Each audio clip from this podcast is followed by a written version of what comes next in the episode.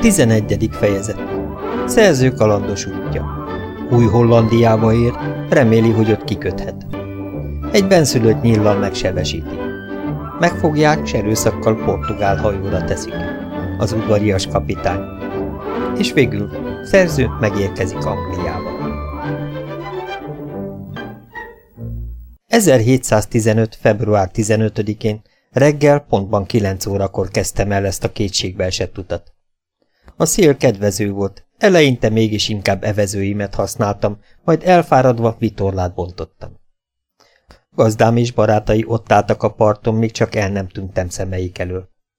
Még hallottam néhányszor, hogy kiált utánam a vörös poroszka, aki mindig szeretett. Hnúj illa nyiha maja jehu!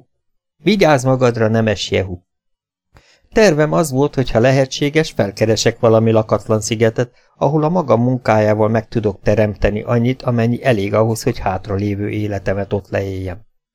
Nagyobb boldogságot jelentett ez nekem, mintha azzal kínáltak volna, hogy Európa legelőkelőbb udvarának első minisztere legyek. Oly borzasztó volt arra gondolni, hogy most visszatérjek az emberi társadalomba, s eltűrjem, hogy jehuk kormányozzanak. Ebben a tervezett magányban legalább örülhetek a magam gondolatainak, és elmélkedhetem a haumök hasonlíthatatlan nemességén. Nincs módomban, hogy fajom romlottsága és bűnei hassanak lelkemre. Az olvasó emlékszik rám bizonyal, hogy mikor a legénység összeesküdött ellenem, fülkénbe zártak, ahol heteket töltöttem, nem tudva merre megyünk. És mikor a matrózok partra tettek, hogy mondták káromkodásaik közepette, nem tudják maguk sem melyik végén vannak a világnak, akár jó hiszeműen, akár hamisságból. Akkor úgy sejtettem, hogy a jó reménység fokától mintegy tíz foknyira lehettünk délfelé, a szélesség 45. fokán. Ezt kellett hinnem elejtett szavaikból, s abból, hogy Madagaszkár felé igyekeztek. És bár ez csak feltevés volt, mégis kellett megfordítottam a kormányt, remélve, hogy így elérem új Hollandia délnyugati partját, ahol nyilván találok valami nekem való kis szigetet. Nyugati szél fút, s számításom szerint este hatig legalább 18 mérföldet haladtam. Ekkor kicsiny szigetet vettem észre, s csak hamar oda is értem. Csak egy kiálló szikla volt az egész, a szelektől képzett természetes töltéssel. Itt kikötöttem, s felkapaszkodva a szikla ormára, keretre szárazföldet pillantottam meg, déltől észak felé húzódni. Az éjszakát csónakomba töltöttem, másnap reggel útra keltem, s hat óra alatt elértem új Hollandia partjait. Ez végleg megerősítette abban a régi feltevésemben, hogy e földrész legalább három fokkal keletebbre fekszik, mint ahogy a geográfusok hiszik. Évekkel utóbb ezt a megfigyelésemet közöltem nemes barátommal, Herman Mollal, és ki is fejtettem neki felfogásomat, de ő inkább más szerzők adatainak szeretett hinni. Nem láttam benszülöttet azon a helyen, ahol partra szálltam. Fegyvertelen lévén nem mertem beljebb hatolni. Találtam a parton néhány ehető kagylót. Nyersen ettem meg, mert tüzet gyújtani se volt bátorságom. Három napon át osztrigát és csigát ettem, hogy kiméljem a készletemet. Szerencsére édesvízi forrásra bukkantam, mely nagyon felüdített. A negyedik napon kissé beljebb merészkedve, 20 vagy 30 benszülöttet pillantottam meg egy magaslaton, mint egy 500 méternyire. Holmi mágia körül ugráltak mesztelenül nők, férfiak, gyerekek, ahogy a füstön keresztül kivehettem. Az egyik észrevett, s adott a többieknek. Öten közeledtek felém, az asszonyok és gyermekek ott maradtak. Futni kezdtem, elértem a partot, csónakomba ugrottam, s ellöktem magam. A vadak látván, hogy menekülök, utánam futottak, s nyilakkal lövöldöztek.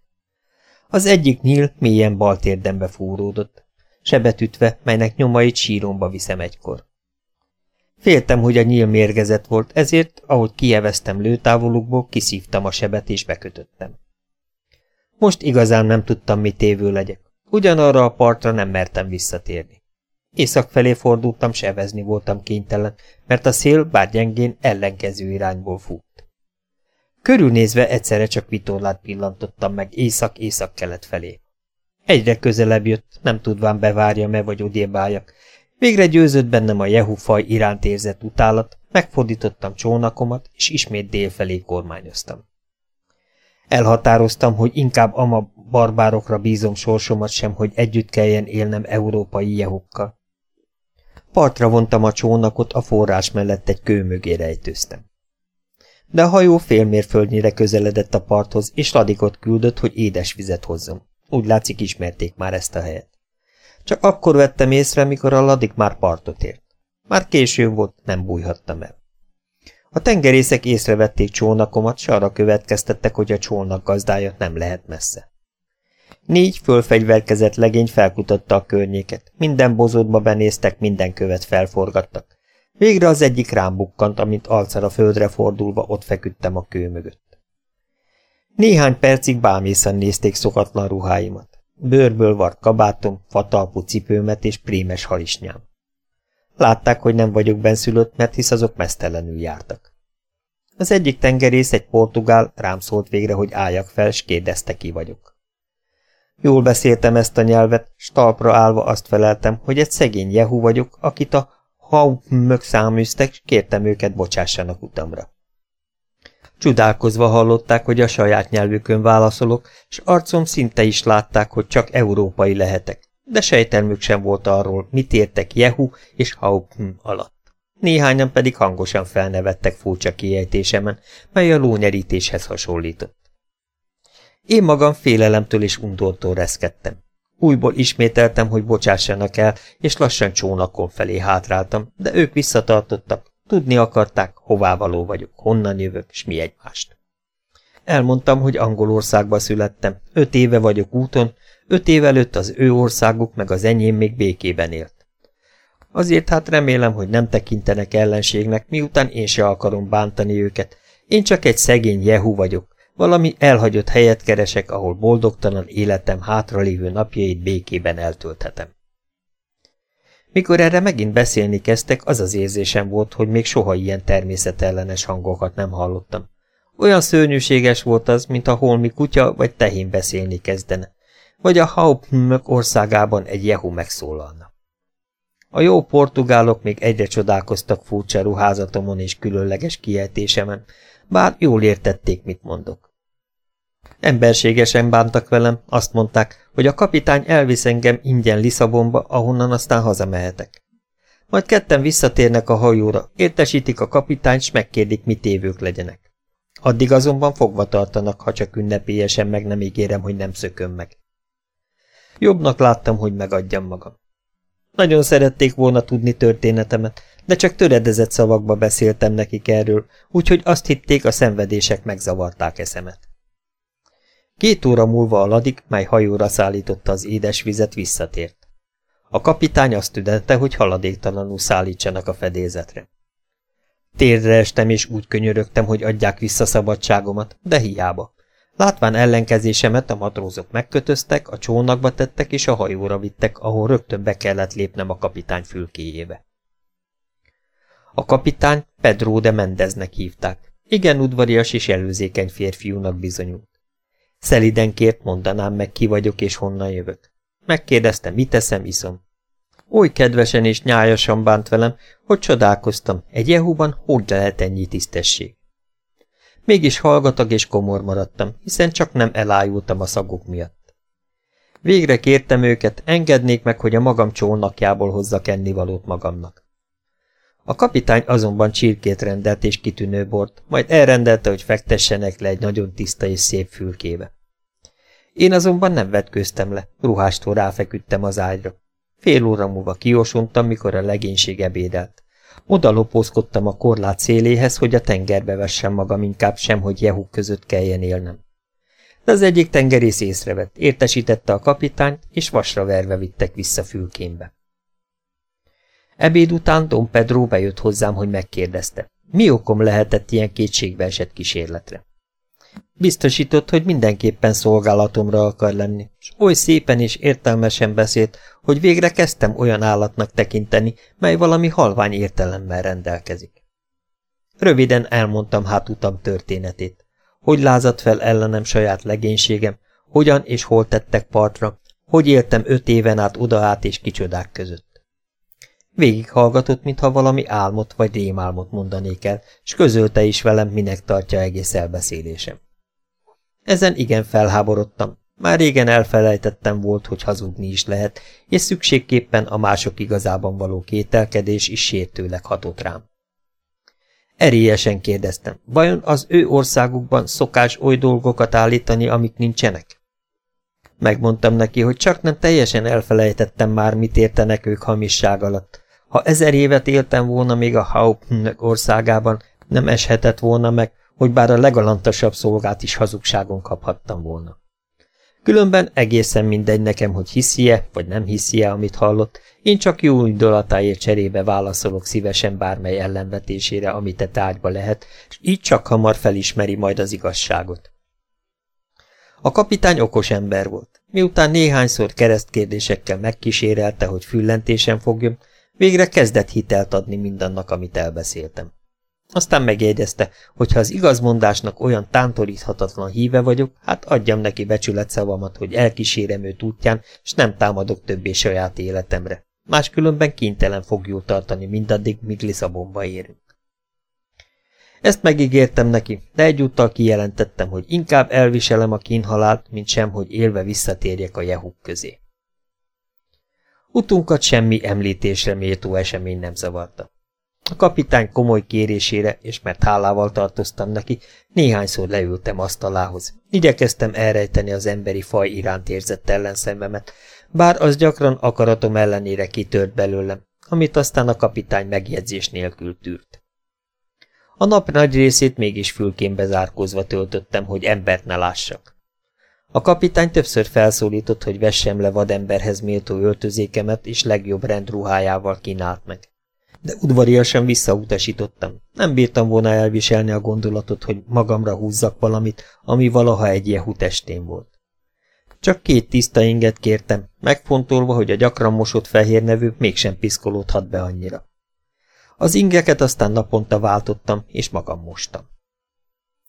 1715. november 5-én értünk Lisszabonba. Partra szállás előtt a kapitány kényszerített rá, hogy felvegyem a ruháját, nehogy a csőcselék összefusson, ha meglát.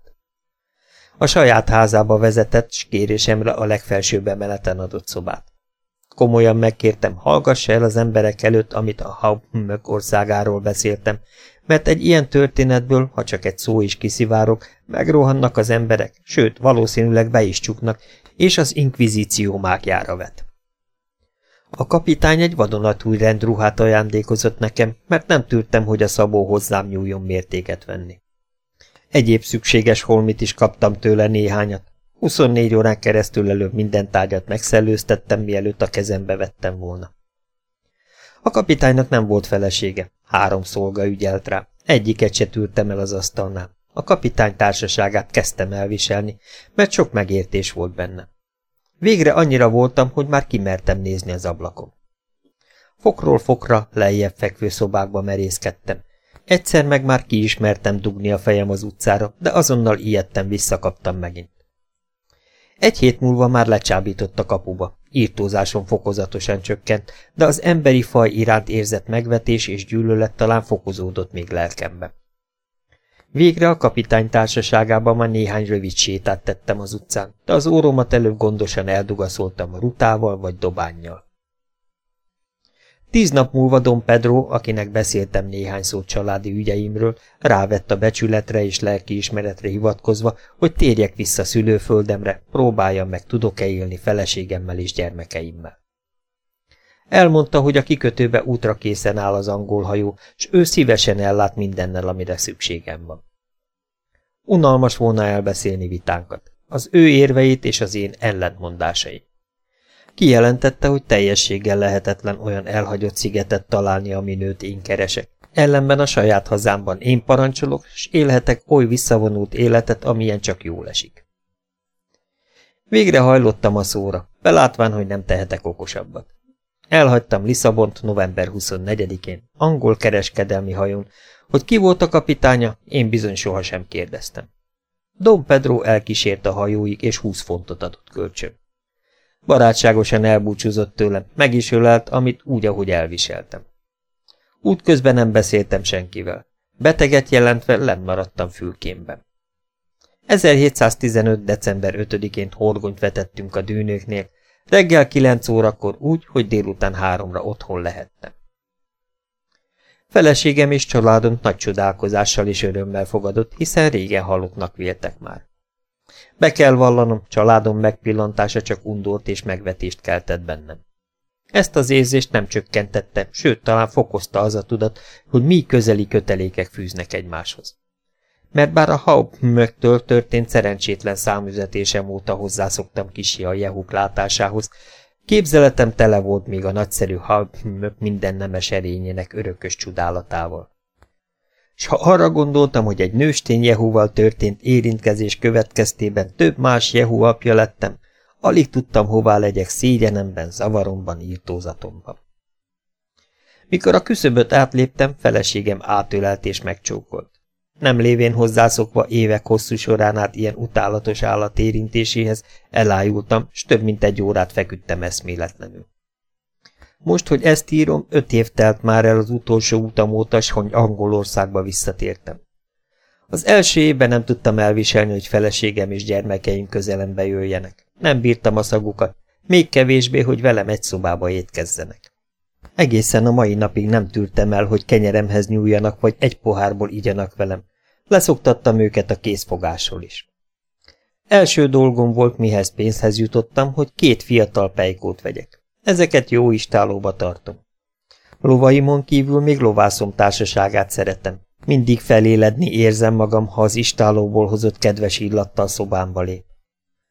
Lovaim tűrhetően megértik, amit beszélek, naponta legalább négy órát társalgok velük. Nyerget, zablát nem ismernek, jó barátságban élnek velem és egymással is.